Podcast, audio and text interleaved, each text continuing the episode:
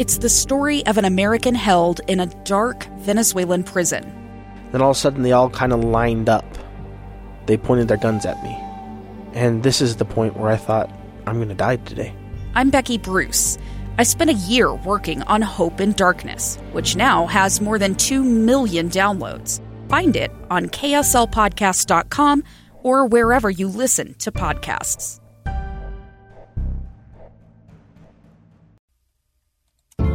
This is Utah Weekly Forum, a public affairs show dedicated to learning more about the issues affecting our lives and health and exploring the resources available in our diverse communities to help.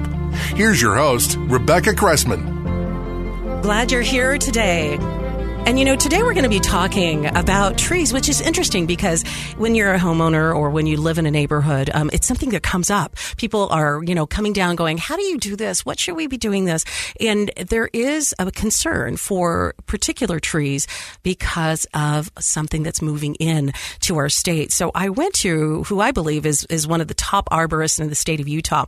Angel Lopez is an ISA certified arborist. Uh, he runs Angel Tree Care. He has been president of the Utah Community Forest Council and past president of the International Society of Arboriculture and uh, many other services. And I know that he is dependent upon throughout the community. And, and I'll just say this, Angel has helped me when I've uh, been in need with giant cottonwoods in my house. So Angel, thank you so much for being here today. Oh, you're welcome. You know, we were talking about trees and, and it's interesting because, um, you know, people share tips on how to garden and when's the best time of the year to plant this. But when it comes to our knowledge about trees, we just, it, you know, often just plant it in the ground, you know, the ground and then cross our fingers and go. But as you and I were talking, you said that there is a threat moving into the state of Utah. So can you share with us that? Yes, so there's a pest that's been on the radar for USDA for such a long time since uh, 2002. It was identified in Michigan, uh, a pest called emerald ash borer. And since then, it has moved into the New England states, almost all the eastern seaboard. It has crossed over uh, the Mississippi, and now it is in present in Texas and Colorado. So literally, it has been crawling and flying more and more west from the eastern seaboard. Yes, over. that is correct. And it's taken almost 20 years Yes. to arrive here. Yeah. Um, the latest uh, information that we have heard um, usually was, oh, they, that this pest has actually killed um, over 90 million trees. But the latest one I heard was it has killed billions Oh, of ash trees. And the one that we're most concerned about is ash trees. Um, over the past couple of years, we have talked to uh, nurserymen and um, all the people that are in the tree care industry and literally been shouting from the rooftops do not plant any more ash trees because these trees are going to be on death's doorstep, basically. That's horrible to hear because ash trees are beautiful. Just across the street from me is one of the most beautiful trees in Utah County. It's a giant ash tree. I would say it's a hundred feet. Am I exaggerating? Uh, just a little bit. It's it's, it's a really, it's, you know, much taller than the roof of the home and provides this incredible shade. The kids climb on it and it's, it's at risk. Yeah, and I mean, some of the most important factors of living here on the Wasatch Front is, you know, the beauty, but on top of that, our air quality. So just imagine that all these ash trees and different varieties of ash trees, like across the street is an autumn purple ash, but there are white ash, there are green ash, um, and there are sub varieties of of ashes in between there, and they're all susceptible to this pest. And of of what I saw, uh, the tree inventories within the Wasatch Front, these ash trees comprise somewhere in anywhere between eight and fifteen percent of the urban forest canopy.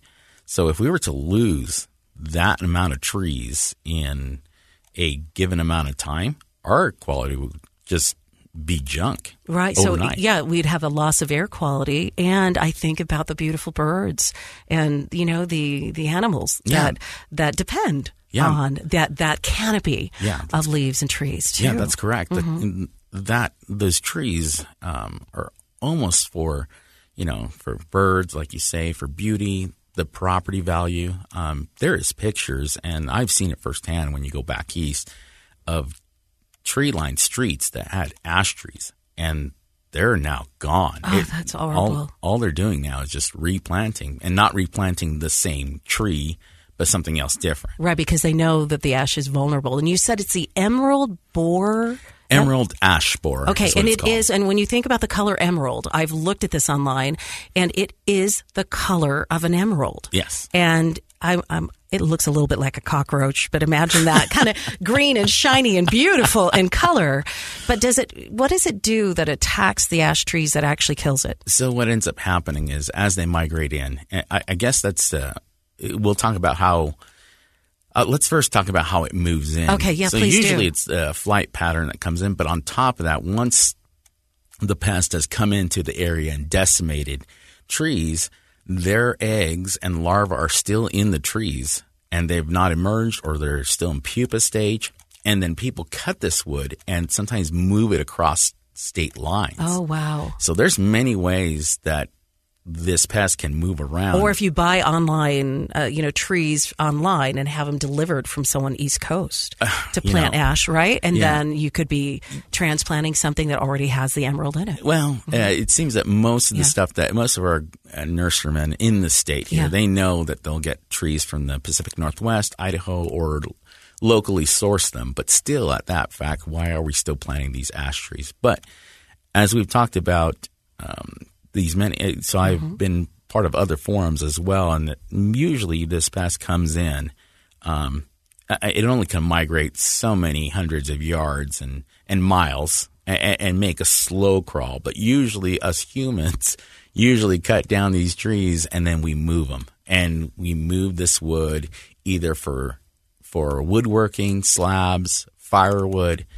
And when it gets moved across state lines, that's the the biggest problem, and and we really don't want to propagate that. And, and our uh, great concern that the the city and county of Denver uh, has put across the, their social media platform for this pest is off off the charts. They they have this uh, website called Be a Smart Ash. And Ah, yeah. it's kind of a But you'll remember that, right? Mm-hmm. Yes, of course. And it, they literally, in detail, talk about on their website what to do, how to look for this pest, how to report it, and what to do, how to treat, who to contact to, to treat these things. And so the problem comes in with this. So the adult, this little, this little half inch long pest will come onto the tree and feed. And, and this pest doesn't live that long is the problem. It only lives for weeks, but it feeds on the leaves. And after it feeds, then it needs to mate. So it has to mate, and then the female will lay eggs on the trunk.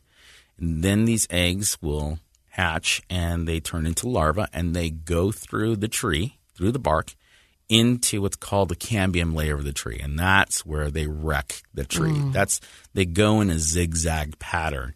And as these patterns overlap from so many of these pests, it destroys the method of water mineral nutrient transfer. And that's why you see these trees just die almost overnight if, if they get hit by Oh, this pest. isn't that just so sad to think about? And and you know, the, obviously, for those who've just joined us, you're listening to the voice of someone who's an expert on trees. He's an ISA certified arborist. We're talking to Angel Lopez. He runs Angel Tree Care, and we're talking about uh, an insect that is uh, at the borders of the state of Utah and threatening ash trees.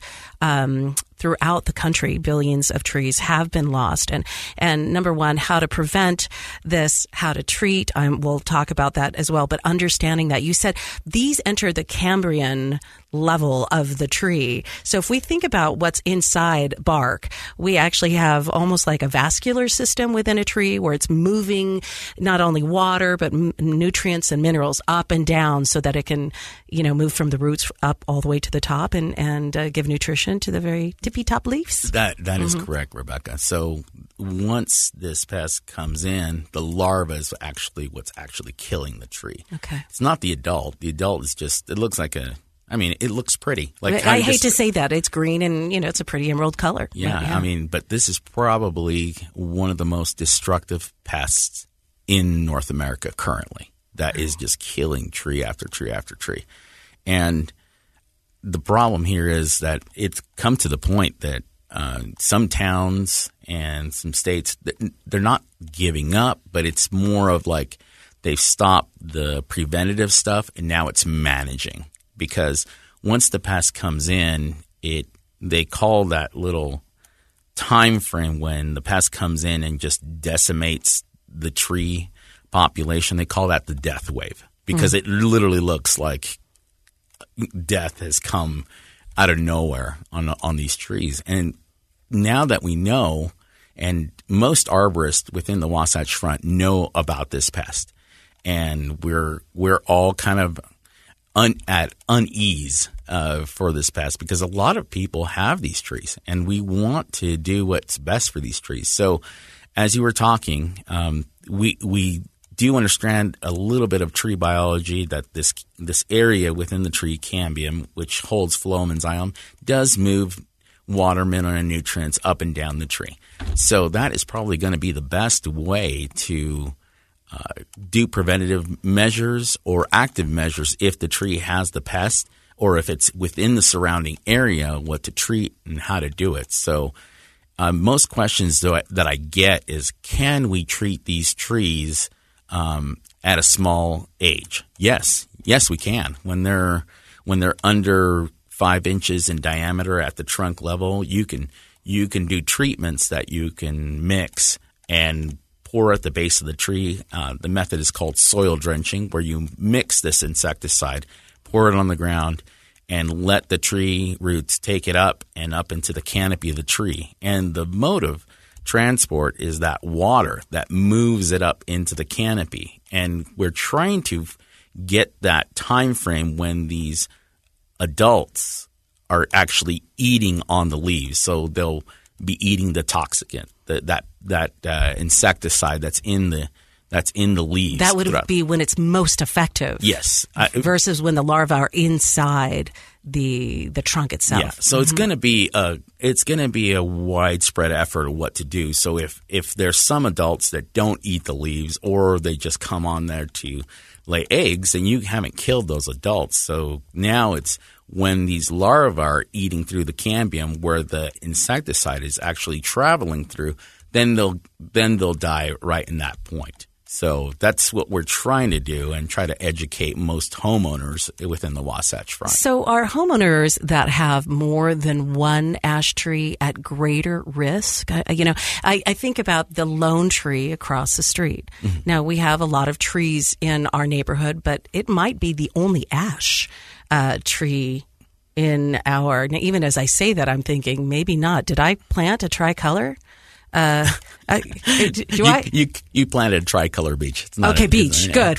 Yeah, so I was like, that's, that's the thing is having to educate the public what type of trees they have. That way, they know what's happening with their current trees because every tree is going to have a, a different pest or an issue.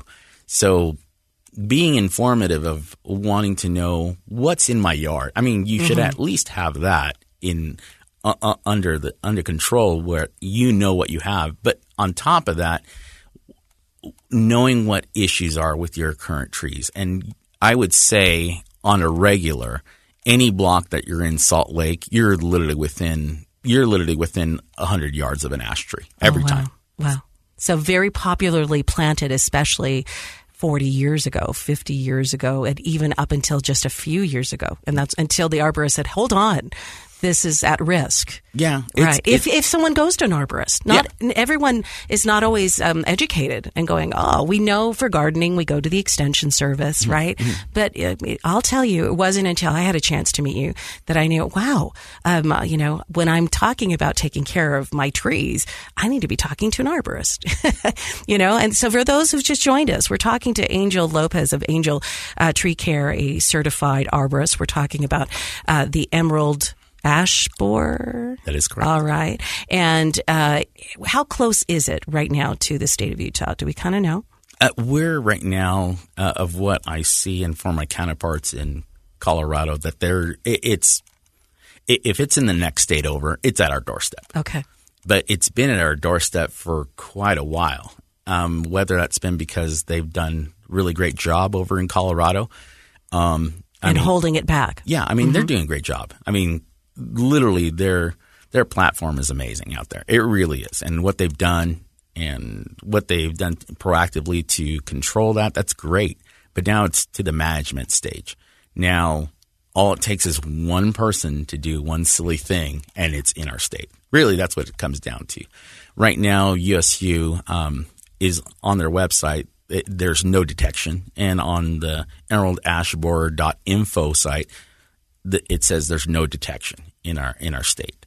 But is that going to change? Yeah, at some point. As soon as it's identified. Yeah, and we might not know until like after a year or two after it's in the state that it's actually there. So for those who have ash trees, you know, number one, uh, Angel is recommending walk around your property and, and make sure you can identify what your trees are. People are kind of more trained to recognize the, the leaf of, an ape, of a maple mm. or the leaf of an oak, maybe less trained on how to identify the leaf of an ash. Um, but identify what type of tree you have. If you have an ash tree that is mature, what is the first thing you do? Do you walk about it, keep an eye like weekly and look on the leaves and, and see whether you, whether or not, um, they become vulnerable to the borer if you spot it or what's the, what's your recommendation? So usually when it comes, if you have a larger mature tree, at that point, it's going to be talking to an arborist okay. at that point because it's something that's probably not going to be within your, your realm to actually look because you're going to be looking for certain things.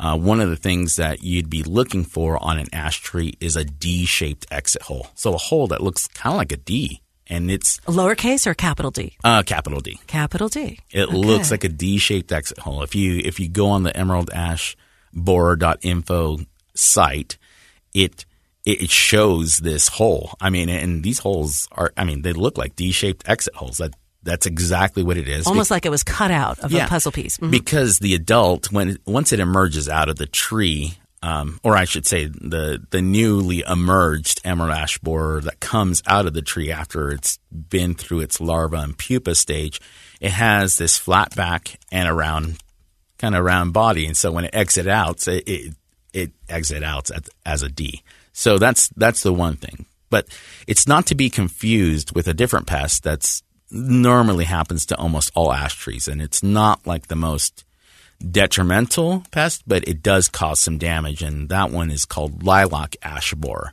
and that one looks like a circular hole that's all over um, the tree, and that is. Oh, it's sad to say, it's almost normal to see it on any ash tree in the Wasatch Front. Hmm. It does that pest is a little bit different. It weakens the structure of the limb or the tree, and if it's concentrated in a tight pattern, then it actually can cause death of a limb or a stem, and sometimes it does cause the death of the tree. So it, it, uh, another issue, but but not to be confused. So one is circular. Um, that one's lilac. On, so on leaves, you'd see circular no, holes no, or the, the trunk. trunk okay. On the trunk. Mm-hmm. On the trunk, you would see um, circular holes for lilac ash borer. For emerald ash borer, if you have an ash and you see a D-shaped exit hole, you report it immediately. And you report it to who? You report. You, you want to get at least USU involved immediately. The USU Extension yep. Services. Okay. The, your local extension. So, and then after that, probably get a hold of an arborist mm-hmm. at that point because you're going to need to do some remediation efforts on how to treat, what to do, and and what to move forward. So, what I'm hearing from you is number one, don't plant ash because they're at great risk right now. Number two, uh, make sure you're identifying the type of tree you have in your yard so you're aware of it. And number three, if you do have an ash, um, and it's a mature ash, you're going to want to reach out to an arborist and have them check your tree uh, for this emerald uh, ash borer um, because they can. You know, I'll, I'll, just say this: when uh, first time I uh, was lucky enough to find Angel um, and his expertise, we needed to remove giant cottonwoods from my backyard and they were cottonless cottonwoods and they're beautiful trees. So it was heartbreaking to have to remove them, but they were dying and diseased and, and too big for the space we were in. And um, he comes in and there are cranes at my house and there are 4,000 pound trees carefully being guided uh, across and, and he's instructing me on, on, you know, wind blow and, and, and how the trees around me need to be taken care of. And uh, so there is a lot for us to learn. And, and I think there, some of us learn about fruit trees, you know, oh gosh, there's the peach borer. I've lost that. But, you know, in order to keep these beautiful trees thriving in our communities, you know, there's resources to help us yes. to, to, learn a, a bit more about it. Yeah, there always is. And the best thing that we can do preemptively is to try to keep our trees as healthy and vigorous as possible. That is really the key at that point. Um, there are certain trees that just don't get hit by the pest that are ash trees, and literally what they want to know is if that's if it's one of those trees, people want to know about those trees too. Um, it it it happens ever so often. It's not normal, but I mean, I, think the the last webcast that I saw about uh, emerald ash borer, if that's the case, they want to propagate that tree. They want. I mean, it would be a beautiful thing to have an ash tree that is is resistant to this pest, and that would be a beautiful thing. I mean, is that going to happen? Who knows? But in the meantime, we need to keep our trees as healthy and vigorous as possible. And the the kickback that I get from most homeowners is, well, how do I do that, Angel? Because I mean, we're in a drought, and the only way to move the insecticide from the base, whether it be put into the ground or directly injected into the tree, and uh, there's many different um, insecticides that can be used for the to kill this pest, is you have to have good water flow. If there's no water flow, then this insecticide is not going to get to the all the way tippy top, so the canopy to protect your tree. So and that, I know that's an issue right now. I mean, but you know what's interesting on you know on gardening sites because that's a, a, love of mine. Even though my yard doesn't have a big garden in it at this point, I love to learn about it. And, and you know, one of the ongoing conversations is if you're going to have to cut watering, cut the watering to the grass because it can go dormant uh, and survive. So you can lower the watering. How shall I say that for the grass? But when it comes to the tree, that should be a priority. That is right? always a priority. The, yeah, and, and that because it does so many things. And at the beginning of the interview, Angel was sharing with us, you know, our air quality in Utah, it's one of the worst in the countries. And, and, and sometimes it has reached the worst in the country. And, um, the, the, one of the, the incredible environmental benefits of a tree is that it is adding to, uh, the health of the air that we breathe that the animals around us breathe as well. Uh, and it also provides that canopy, the branches and the shades provide that respite from heat. So my neighbors across the street with their big mature ash, their grass is a completely different color green than mine because it's underneath the canopy of a shade tree that has protected it from this 107 temp, hasn't dried out. So there's an important role of trees. I'm t- telling you, and you're the guy. so if, if, if, so what is your recommendation? I, I remember you saying to me the best way to water a tree is a drip line. Is that true for all trees or? It's, for most trees, it's going to be within the drip line. Within the drip line, there's an area that's called the critical root zone. If you can water in that area, um, it's usually going to be a couple feet out from the trunk of, on a mature tree. It's going to be a couple feet out from the from the base of the tree, from that trunk area. Just it's a sweet spot between there and the drip line. That's probably going to be the best way to do it. Um, if you can water, and, and, the problem that most people think is that all trees go dormant in the wintertime. That is, you know, it's it's ab- not true. It's not true. I mean, there your your ash trees do drop these leaves, but the root system is super active, and if there's no water, then we have a problem. Uh, I, you know, and I I know that you run Rebecca. Yeah. You run and you jog. And uh, one of the, I always use this analogy with clients that uh, hydration is key uh, when it comes to when it comes to the overall health of the tree. Like when you run, like have you? I, am pretty sure you've run like a half marathon or a five marathon. Yeah, marathon. Mm-hmm. What is the most important key? Hydration. Thing? Hydration. Yep. Okay, let's just say the first six miles you don't drink water. Yeah, you have you do not have the sustaining strength. You don't to move forward. Correct. Mm-hmm. And then some people think, oh, okay, well, my trees didn't get water in the wintertime. We didn't get the snow that we we got, so I'm just going to double up on the water. If you do that in a race, y- your body can't take it, right. and it, neither can the it tree. It needs a steady source of hydration. Correct. Okay. And there is areas within the soil that called micropores and macropores, and one of them holds air and the other one holds water. And if and if you're overfilling the area with just water, then that perfect balance so the tree can actually do its thing. It's not going to happen. Okay, I had never thought of this. So now we're coming out of this this drought, very very hot. I've been thinking, oof, I don't have to worry as much about watering as we're moving in to the winter because we're going to gratefully get snow and those things.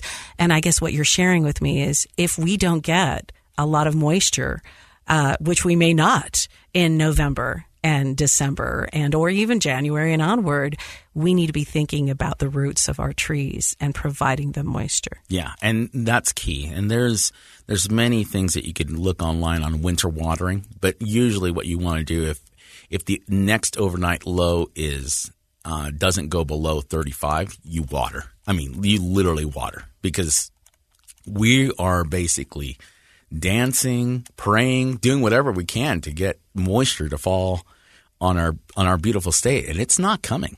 And yeah. it's not coming. If you go to almost every other reservoir here in this state, it look they look like puddles, and it's it's very very. It's heartbreaking, isn't it? Yeah, not just because we're a state that is so dependent upon uh, agriculture, but because of the entire ecosystem uh, that that requires that water, that needs that water.